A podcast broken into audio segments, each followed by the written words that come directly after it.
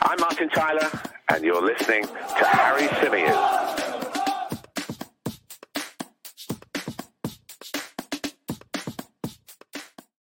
Good morning, everybody. How's it going? Welcome back to another live edition of the Chronicles of a Gooner, the Arsenal podcast, part of the 90 Min Football family. As ever, I'm your host, Harry Symeou, coming to you live on this Saturday morning, bright and early, before 8 a.m.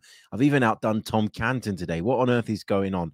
No, the truth is, uh, I've got to get off to work uh, in a little bit down at Craven Cottage today uh, for full commentary of Fulham versus Leeds United from the Premier League. I need to set off uh, very, very shortly in order to get there in time. And I figured that I couldn't wait to get this episode out. I, I, didn't feel like this was an episode that could wait until this afternoon when I return back home because of a the significance of of yesterday's result and b because of how how it all went and and how it all ended you know? It was such a roller coaster of a game in terms of the emotions that we went through and um i found it really really difficult to cope with i've got to be honest. And look let's get the first thing out of the way have we blown it well there's still a lot to play for and i'm not going to give up on it just yet um and obviously we've got that game coming up on wednesday night at manchester city which could be huge in terms of where the title ends up but you have to say that we're no longer favorites. We we probably weren't the favorites um, at the end of last weekend, if I'm being honest with you. But we're certainly not the favorites now. If you ask me, we've certainly surrendered control uh, of the title race to Manchester City. Look, Manchester City, you know they can they can do it, and they can do it probably quite comfortably now. I would think because I still look at Arsenal's fixtures and I still feel there are a couple of games in which we could drop points. We've just dropped points in two games that I thought, if we were going to win the league, had to be absolute bankers. And we didn't manage to get three points in either of those games. And, you know, it was funny because yesterday, you know, we we sort of gone into the game worried about what might happen if we take the lead. So what did we do? We went two goals behind. I guess if you if you think about it logically, you can't throw away a two goal lead if you're two goals behind. obviously that wasn't really in Arsenal's thinking, but you know, you, are looking at this team at the moment, and it just feels like everything that could possibly go wrong is going wrong all at the same time. And it's causing us so many issues, so many problems. You know, defensively, we're conceding goals left, right, and center. And the nature of the goals that we're conceding is is really, really poor. You know, I talked about Aaron Ramsdale and maybe the fact that he should have saved Jarrod Bowen's shot at West Ham last weekend. And there was a debate around how culpable Aaron Ramsdale was for that. But there's no doubt that Aaron Ramsdale's mistake at the start of the game last night really, really set the tone and, and put us on the back foot from the off. I mean, I've watched it back five, six, maybe seven times now, and I still can't understand what goes through his head in terms of trying to play that pass. Now, I know Arsenal always drop that option into that middle uh, area, sort of into that hole, into that pocket. But as a goalkeeper, you've got to know that that pass is is too risky. You you are the one that can see what's going on in front of you, and you need to make the right decisions. So decision making at this moment in time is really really costing us, and really really letting us down. You know, there's there's that and and that kind of sets off a, a, sort of wave of events that means the game goes way out of Arsenal's control, and we have to try and wrestle it back. And you know, we'll come on to the rest of the game a little bit later on, but that type of error is the type of error that Aaron Ramsdale maybe made at the start of the season. Sometimes it didn't go unpunished, and we were a little bit fortunate in that. I know that I always say that managers like Mikel Arteta, who insist on their goalkeeper playing that way, also accept that there is an element of risk to that. But I had sort of sat down on on Friday morning and discussed at length actually with some colleagues how bad David De Gea's decision making was in Man United's Europa League tie with Sevilla, where he did basically exactly the same thing. He gave a hospital pass to Harry Maguire, who lost the ball, and Sevilla scored as a result of it. And I thought, you know what? The good thing is we've got a keeper that's got more sense than that We've got a goalkeeper that plays out from the back actually quite naturally and, and shouldn't make that type of mistake. But, you know, for Aaron Ramsdale to do that inside of a minute, it caused a lot of problems. And a colleague of mine who was at the game alongside me said, Well, you'd rather that happened in the first minute than in the 90th minute. And I get that. And I have to be honest, when we were 1 0 down, I know a lot of people felt nervous and concerned. Me, not so much. I felt like Arsenal were more than capable of turning the game around still at that point, and I wasn't massively um, disappointed. It was one of those for me where I was looking at it at the time and going, right, it's happened now. You got to put it out of your mind and you've got to continue to play your game. But what happened after that was the game just became incredibly frantic. The first half, the entire first half, and I was speaking to Charles Watts at half time about this, is that the entire first half was as if Arsenal were looking for a goal in the last five minutes of the game. It was so, so chaotic, so, so frenetic. And what that does is leave spaces and leave holes because you're overcommitting. You're trying to force the issue too much. Whereas if Arsenal had played their game and been a little bit more measured in what they were doing and in how many bodies they were throwing forward and how many players they were committing into Southampton territory, I don't think we can see the second goal. And the second goal is the one that takes it really out of control. The second one is the one that gives Arsenal an absolute mountain to climb. But even after conceding the second goal, I still didn't feel like the game was done and dusted, like the game was over. And that is a testament to this team because this team have shown character this season. This team have shown fight. They've shown a willingness to sort of fight till the very end and to never give up. And that is one of the positives of last night. The fact that Arsenal did manage to salvage a point, a point that you never know might prove important come the end of the season. It wasn't enough in terms of what we set out to get from the game and and what we wanted, but you know that point could be significant depending on how results go. So, you know that is the one small positive from last night, but it doesn't mask the overriding feeling of disappointment for me. Carlos Alcaraz, is it Carlos Alcaraz? Alcaraz, anyway, he got that first goal in the first minute, and he was a menace to us in that first half. He kept drifting into those spaces in between the lines. It was like Theo Walcott was playing from the right, Armstrong was playing from the left. And although maybe you looked at Southampton's team at times and thought it was a three uh, pronged attack, it, it very rarely was that. Alcaraz would drop into those deep positions and then he'd get up alongside those two and in between those two and cause us all sorts of trouble. And I think I'm right in saying it was his passing behind uh, Gabriel that released Theo Walcott, who added the second. And you know, okay, Theo Walcott doesn't celebrate out of respect, blah, blah, blah. I, I don't really care about that, to be honest with you. I know a lot of Arsenal fans were so thrilled that Theo Walcott had sort of been quite muted in his celebrations, but who cares, man? You play for Southampton now. You want to celebrate, celebrate. You know, that was his club from the off as well. He started out there, didn't he? So I don't have an issue with that. But what I do have an issue with is the way that we were sliced open. And that comes again, if you watch it all back and not just the goal itself. If you watch the two or three minutes in the lead up to that goal, it comes from Arsenal, as I say, being too eager, being too frenetic, being too chaotic, and desperately trying to force the issue. They're playing blind passes into central areas. I think it was Martin Odegaard's ball in field there that gets intercepted. And from then on, when they break, where's Thomas Partey? He's certainly not marshalling the back line in the way that he should be. And this is at a time where we've got a weakened backline with Rob Holding in it. And we've been talking all bloody week about the need to add that additional layer of protection, to just be that little bit more careful in and around Rob Holding's area.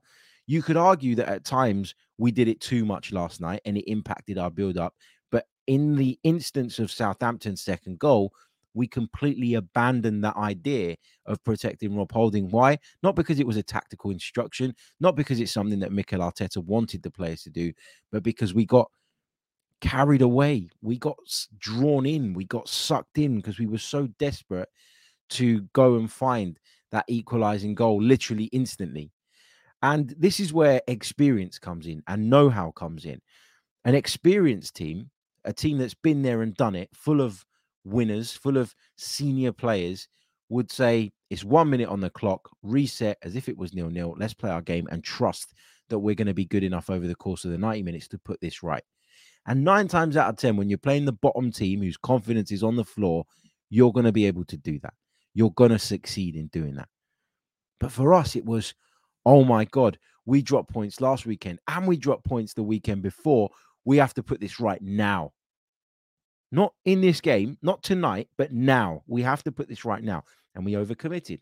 And, you know, Arsenal under Mikel Arteta, sort of generally speaking, have been much better in transition situations.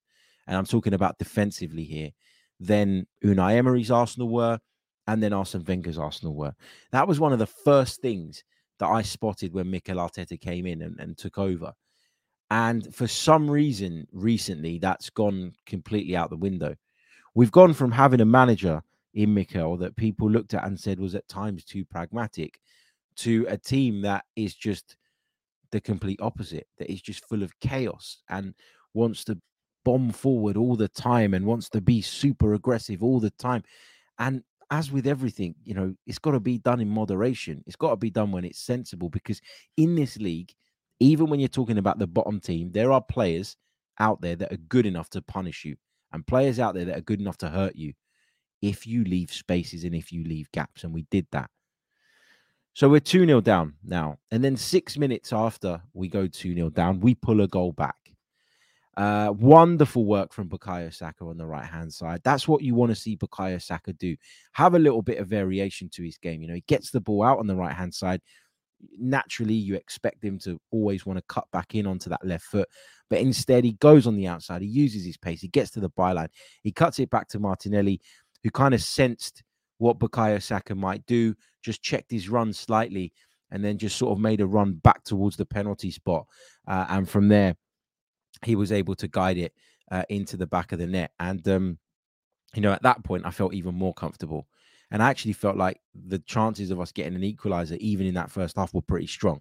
Now, that didn't happen, but you go in at half time and you think, right, you know, the, the atmosphere in the stadium has gone up a level or two, having found that goal. And to be fair to the crowd, to be fair to those that were in attendance last night, they were always behind the team, regardless of what the game state was and you think, right, massive 45 minutes. I think I remember tweeting at halftime saying, I don't really know what to say about that. People were uh, messaging me, friends of mine, you know, what the hell is going on? What was that? What are we watching? And my response was, guys, I don't even know how to put that into words. It was chaos. It was nuts. What we need to do is compose ourselves and go again and play our game. And if we do that, I'm confident that with the crowd behind us at Emirates Stadium, given what's at stake, we can find another couple of goals. Then the second half begins. And when the second half begins, and you see that Southampton have made a change, that they've brought um, Lyanco on, an additional defender, and they've taken off an attacker, you know exactly what we're going to see. We're going to come up against a low block, a back five, and we're going to have to be patient. Patience was the key word for me. I expected Arsenal to have all of the ball in the second half. And I didn't think we were going to have a shit ton of chances but I thought we'd create enough chances to win the game. The key being you got to take them. You have to take them. When those moments come along, you have to capitalize on them. And unfortunately, we weren't able to do that. And at the other end, on 66 minutes, we conceded another goal, another soft goal, another goal originating from a set piece, another goal from which Arsenal should have done miles, miles better. Caleta-Car coming in at the far post, heads it home from close range and extends or re-establishes Southampton's two-goal lead. Now, you you can sit and analyze that set piece and and you can break it down, which I, I kind of tried to do like instantly after it happened. Obviously, in the, the media section, you do have uh, replays in front of you. You do have a screen in front of you, and you get three, four replays of, of every incident of every goal. And I was looking at it and I was trying to work out who was at fault. And, you know, what you'd say, sort of first instinct is that Zinchenko loses Caleta-Car at the far post. And when that ball's flicked on and it reaches that area, that vicinity, Zinchenko's way too slow to react. Lyanco, who's obviously further wide of the post, has that extra bit of time to judge the flight of it. And he can step inside and head it home. But the truth is, I don't even think it's fair necessarily to pin that all on Zinchenko. We've talked all season about how Arsenal have improved with set pieces. whether that be offensively and defensively. But lately, we've completely gone off the boil in that sense. Have people figured out what it is that we do? Do our routines need to change? Do we need to be focusing more on the man to man element? Because to have Caleta-Car, a towering centre back, pop up at the far post and Zinchenko to be the closest player around him, that's a total mismatch. Now, I understand that when a delivery comes in, everybody is set in their positions originally to defend the ball that is coming in. When it's flicked on, that can cause you problems because all of a sudden the direction and the trajectory of the ball changes and you may no longer be in the correct position. But do you have the time to get there? Can you anticipate that flick on? Not always. So I don't want to look at Zinchenko there and say that's on you. But the thing that jumps out to me when I analyze that goal, as I say, is not, you know, which individual is at fault, is in what world do your fullbacks mark centre backs? In what world do you ignore the opposition's biggest aerial threats? That's what really upset me about that goal. And then you felt like it was done. You felt like it was over. You know, Leandro Trossard had come on and, and he tried to make something happen. And, you know, we kind of abandoned the, that midfield area even more by taking uh, away uh, Fabio Vieira, whose performance we'll come on to in a bit and you know you, you thought we were going to go hell for leather and i remember saying at the time again to my colleague who was alongside me look we ain't going to win this now. You know that feels impossible. And although that is the result that we all desired at the start of the evening it's just not realistic anymore. But let's try not to lose it. And you want to try not to lose it because although arsenal dropped points at anfield and west ham they continued on an unbeaten run which is something. They you know, would have got, having managed to get the draw, which we did in the end, we'd have registered another point on the board, which at the moment feels a little bit insignificant. It doesn't feel like it's going to make an awful lot of difference, but you don't know what Manchester City's results are going to be between now and the end of the season. And perhaps, as I said right at the top, that point could be valuable. You've got to try and get whatever you can from a game. And then Martin Odegaard scores a goal on 88 minutes. And at that point, I'm thinking, well, you know, let's just get the draw. And then on 90, Bukayo Saka scores the third to make it 3 3. And a lot of people had already left the stadium at that point. That was disappointing to see, I've got to be honest. And, and the reason I say that is not because you, you're not within your rights to be annoyed or frustrated or angry um, based on sort of what we saw unfold in front of us last night. But this team have shown us that they will fight till the very, very end. And I think because of that, we owe them at the very least their support uh, we owe them the support until the very end. And when Bukayo Saka scores on 90 minutes and you see the board go up, eight minutes of added time, and the volume goes up, I, I have to say, I thought that Arsenal were going to do it. I thought that we were going to have another Reiss Nelson moment. I thought that this was going to be the night where the momentum swung back in our favor because sometimes you can win a game 1 0 really, really comfortably. Mikel Arteta said he wanted his team to be boring and predictable in the sense of people would know what was coming and that would be a comfortable win. But sometimes there are certain types of victories where you're up against it, where your backs are against the wall, where you're leaning on the ropes, where if you can come out swinging and you can fight your way back into contention and take all three points, that can give you an almighty boost. And I really, really thought we were on the cusp of uh, of managing that. Leandro Trossard had a shot at 3 3, which came off the top of uh, Gavin Bazunu's crossbar.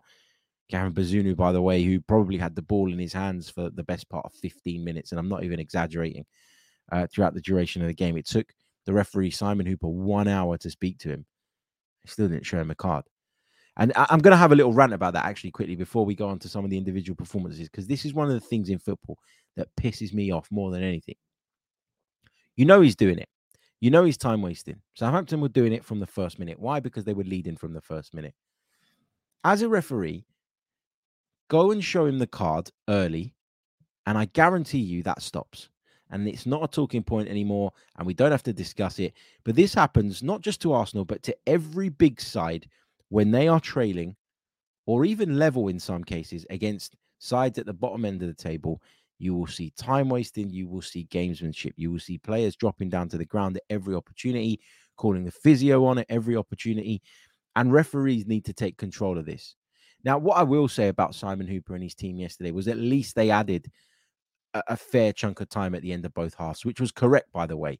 Other referees, other officials we've seen in the past don't even do that. So I'll give them their, their flowers for that. But all you have to do, Simon Hooper, at the start of the second half, especially when Bazunu's time wasting got even more and more ridiculous, all you have to do is go and um, go and show him a card. But the reason no referee shows him a card at that point in the game is because nobody wants to be the referee that was the one who sent somebody off for time wasting. But perhaps that's what needs to happen for this to stop. Or we need to revert to a system whereby the clock stops when the ball's not in play. Maybe that's the answer. I don't know. But anyway, um, you know, really, really frustrating that. But anyway, so you know, we get it to 3 3. Trossard hits the crossbar. Arsenal all over Southampton. The crowd have, have got themselves up for it. And, you know, we're back in the team and we're pushing and we're pushing and we're pushing. And you're thinking, come on, we could do this. Genuinely thought we could do it. And we didn't. We had a, an effort from Reiss Nelson, which took a deflection. It went just wide of the post. I felt like we were more focused or more concentrated on trying to win a penalty than actually getting shots off at goal when we were in the box. And that was frustrating as well. I'm going to talk about one player who I thought did that way too much last night, in particular, in a bit. Um, and then perhaps the angriest I've been all night. And I look, I tweeted this, and, and people were like, well, that didn't cost us the game. I'm not saying it did. But in terms of one standout moment last night that made me angrier than anything else, it was Thomas Partey's decision to take that shot on on what 98 minutes. He's about 35 yards out. What are you doing, man? What are you doing? We had men over on the right hand side. Ben White was in space. Um, Bukayo Saka was out there. There were options to your left. What he was thinking when he decided to take that shot on, I don't know.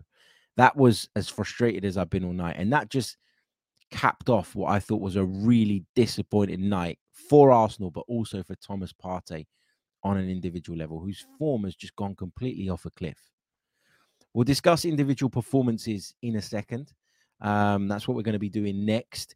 Um, I did put a tweet out asking last night for some of you guys' thoughts um, and uh, some of you guys' questions uh, with relation to the game. And I got so many back that what I'm going to do is I'm going to record the separate episode tomorrow morning because I think there's so many valid talking points there that I couldn't possibly just squeeze a few of them in at the end of an episode. So tomorrow we're going to bring you another episode, a full length episode that is going to be focused solely on your questions. So if you've got more questions, um, either leave them in the comments of this video, not in the live chat, but in the comment section after we finish, or go over to my tweet, which is uh, at Harry Symeou on Twitter you'll find it. I think it's my last tweet or the one before my last one.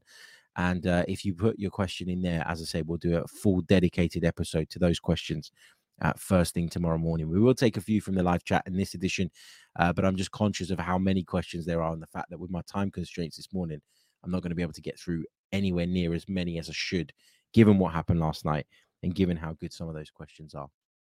So, uh, Manuel, uh, thank you very much, mate, for your kind super chat. Is the volume on my microphone going up and down, or is that just me? Because it feels like it is. Might just be me. Uh, Manuel says it's going to be such a game versus City. Let's enjoy the rest of the season.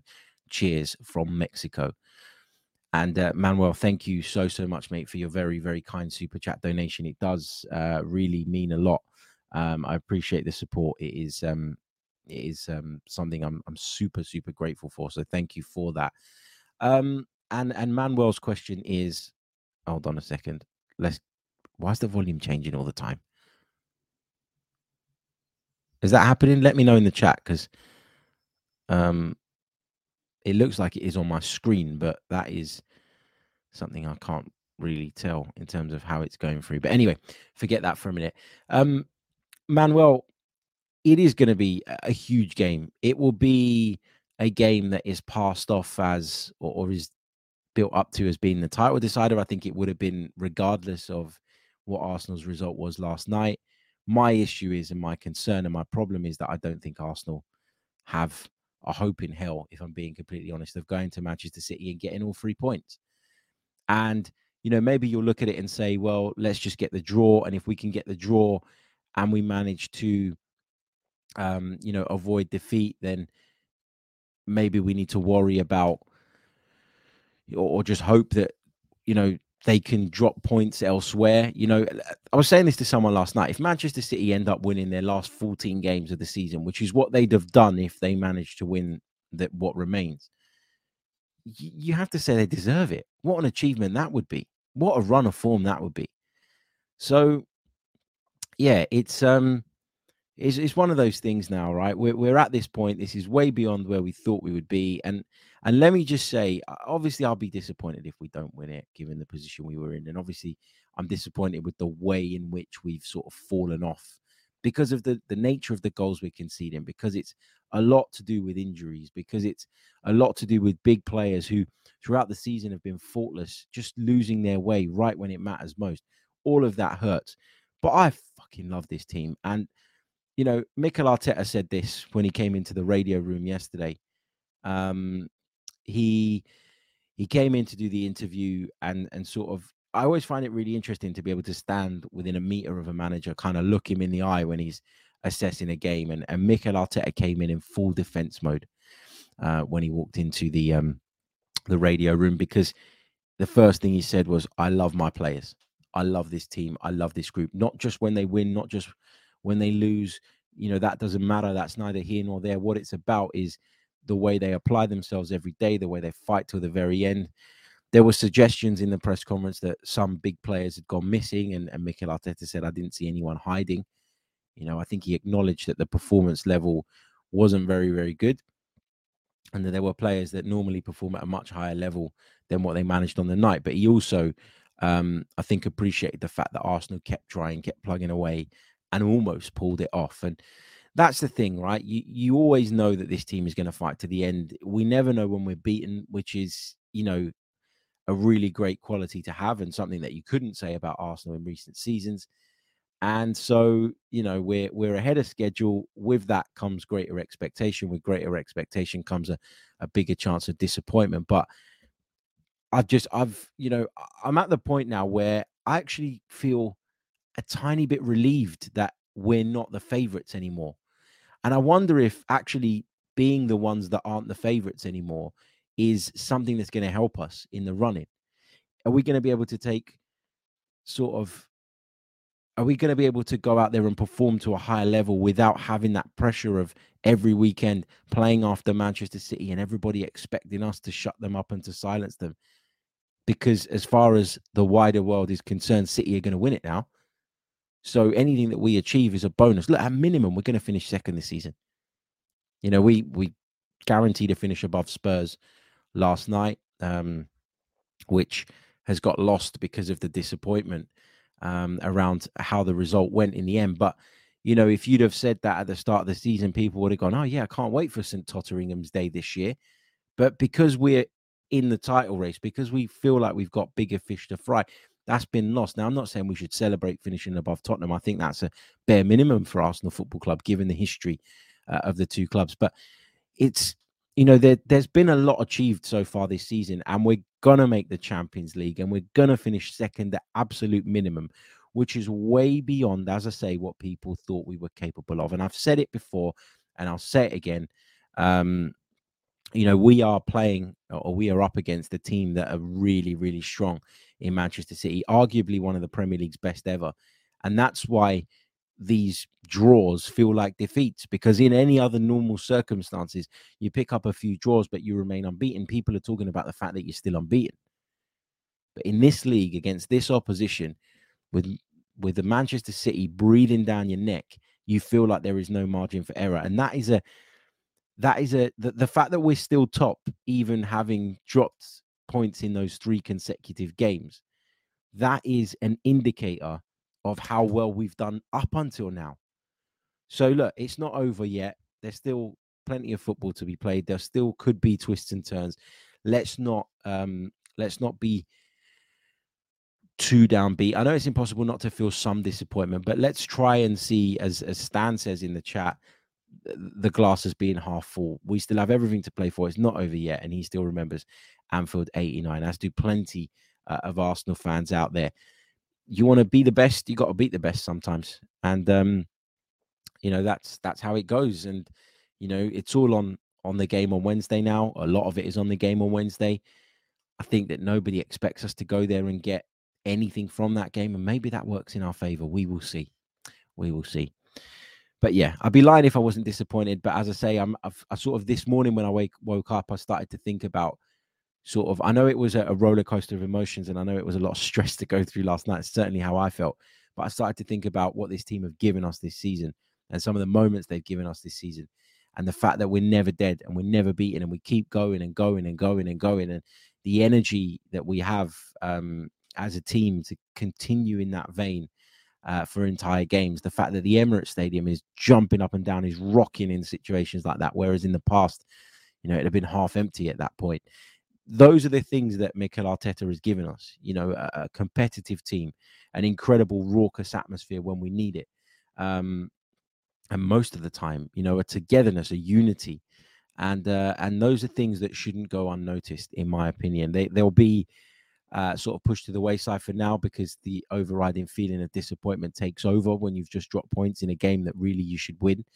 But I think when you look at the bigger picture, you'll still feel like uh, there is plenty to be positive about. And that's not just me spinning PR and, and trying to back the club. That is genuinely how I feel. Doesn't mean I'm not disappointed or sad or angry or frustrated, but you know you you have to sometimes take a step back because you can get caught up in the emotions just like our players have done at points we've done that um, as fans as well. We've allowed ourselves to believe in something. And the reason we've allowed ourselves to believe in something is because the team have given us reason to. And that in itself is is obviously a positive.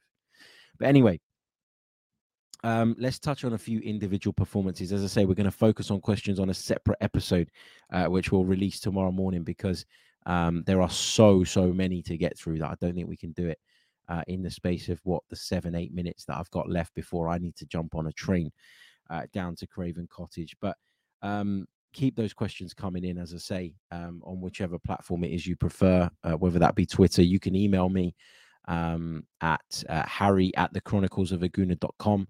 Uh, you can uh, tweet me at Harry Symeou on Twitter, uh, which the handle is on display on the screen if you're watching on YouTube, or you can tweet us at Chronicles uh, underscore AFC as well. Right, individual performances. Aaron Ramsdale, a night to forget for him, wasn't it? Um, you know, we've we've kind of touched on that mistake and the significance of it. What I really liked is the image that I used in the thumbnail where you can see Mikel Arteta sort of going over and giving him a hug because Mikel Arteta wants him to play that way. Didn't want him to give that pass away. Um, and didn't want him to to end up costing us a goal. But you know, Mikel Arteta backs his players, and that's one thing I really love about this manager. He comes into the room uh, to give a media interview. He comes into the press conference after, and he's not going to sit there and and dig out his players. You know, he's not going to pretend that he is totally, you know, not responsible for what's just happened. He takes it all on, and he's happy to do that. And I think the players believe in that. I think there's a balance to be had though, because I think if you do that too much as a coach, you almost allow players to get away with murder and sort of hide in the shadows, knowing that you're going to take the flak. And that's very much the way it is in modern football, where managers um, are often fired and and hired based upon actually what the players uh, have produced rather than what the manager is doing necessarily. Um, ben White, I thought had a okay game. I thought in the second half he was better going forward, um, but that was because Arsenal were going for broke. Southampton offered a lot less on the transition. Um, so yeah, I thought in the second half he was better. Uh, Zinchenko, again, I just feel like people have, have sussed out what Zinchenko is going to do. I feel like Zinchenko's sort of tendency to drift infield at the start of the season came as a surprise to a lot of people, and it made him really, really effective. And I just think that you know as time's gone on, people have worked that out, and it's no longer as as big a weapon for Arsenal. And so maybe it's back to the drawing board defensively. You know, I mentioned that maybe he could have done better for Southampton's third goal, although I think it's harsh to pin that necessarily on him. But we know that he's not great defensively. We know what he does bring is is extra support in the midfield. But yesterday we still seemed incredibly exposed in midfield on the transition in that first half. And I've I've sort of I'm going to talk about Partey in a minute, but I think Zinchenko needed to help out more there, needed to do more there, maybe. Uh, centre halves Holding and Gabriel. I don't think either of them had a disastrous game, but when your team concedes three goals um, at home in the way that we did, how can you not pin some of it on the centre halves? You know, you've got to look at them first and foremost. Thomas Partey, I said that at West Ham, it was probably the worst I'd seen him play in an Arsenal shirt. Well, he managed to, if not top that, at least equal it with his performance yesterday.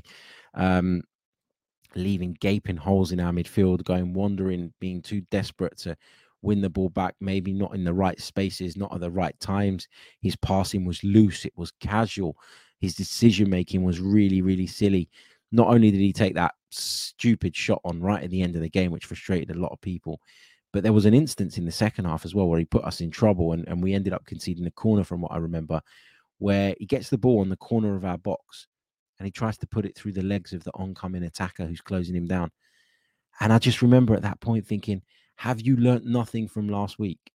Have you learnt nothing from what happened at West Ham? It's so casual, so sort of labored. And I don't know what it's down to with Thomas Partey because for 98% of the season, he's been superb, faultless. But in the last couple of weeks, his performances have really, really dropped off. And maybe yesterday he suffered a little bit from not having Granit Xhaka alongside him, but still on an individual level, I think he got so much wrong. Uh, Fabio Vieira, I thought was really poor. Um, really, really struggled. I saw a lot of people going after him um, in the uh, live chat. Uh, sorry, um, on Twitter um, and on sort of any live comments that we were across last night. Um, look, I just I don't know where he fits in this team. I've said it before. I, I don't really see him as being physically dominant enough to play as the eight, and I think that that was something we were lacking yesterday without Granit Xhaka, who was obviously out without uh, out with illness. It just goes to show for all the people that keep saying, "Oh, we need a Xhaka upgrade. He's rubbish. He's still no good." Blah blah blah.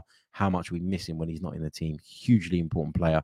Helps Thomas Partey out a lot gives Zinchenko that extra bit of protection as well, and has got really good at supporting Martinelli down the left hand side also. So we really, really missed Granit Xhaka. I felt Martin Odegaard, I thought was ineffective for the majority of the game. Just seemed to come alive right at the end, but it was too little, too late. Um, Martinelli, I don't really want to fault him. I thought he put in loads of effort, scored the goal that got us back in the game. Saka on the other side, again, lots of effort, scored a, a vital goal. They made their contributions. Gabriel Jesus frustrated me yesterday. I thought there were a couple of chances in the second half where he just showed us all something that I guess we've all known deep down that he just isn't really a killer in front of goal. Wonderful in the build up, impacts the game in, in a lot of positive ways, but just isn't the killer that we need him to be at times, um, which was obviously frustrating. And the other thing was, I just felt like every time he got the ball in the box, if instead of focusing on trying to make something happen, teeing somebody up or, or creating the space for a shot, he was obsessed with getting a penalty kick.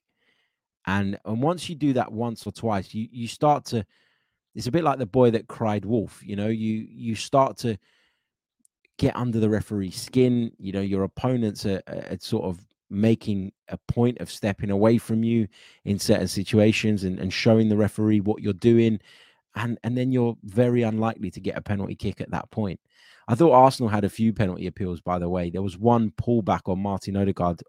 I thought we maybe had a case there, but I haven't seen it a lot um, because we only got the one replay in the ground and I haven't seen it on any of the highlights that I've checked out since. So, yeah, um, we'll uh, we'll just have to kind of take that on the chin. But yeah, that's kind of my assessment of the game. Still plenty to play for, obviously. The game on Wednesday becomes even bigger than it was for Arsenal. Um, if Manchester City win that, you feel like they'll cruise to the Premier League title. And Arsenal will just need to try and get as many points on the board as they can in the hope that Manchester City maybe slip up. But listen, this team have given us so much. You know, we will look back on this season, I think, afterwards, regardless of what happens, and say what a ride it was. Um, and there's certainly been improvement, but you can't help but feel disappointed on this Saturday morning. A uh, quick one. If you haven't done so already, please leave a like on the video. Just 35 likes on the board. Come on, that's nowhere near good enough. Let's get it up to 100 at least. Uh, be sure to subscribe to the channel if you're brand spanking new. If you're listening to us on audio, then please do leave us a review as well. I'll be back tomorrow with another edition of the show in which we'll be tackling and focusing solely on the questions that you guys have been sending me off the back of last night.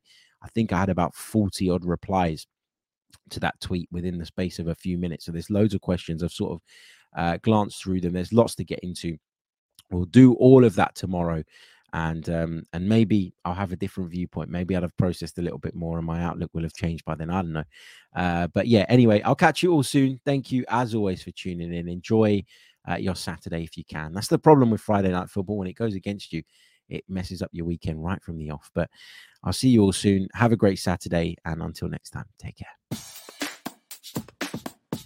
I'm Martin Tyler, and you're listening to Harry Symeou.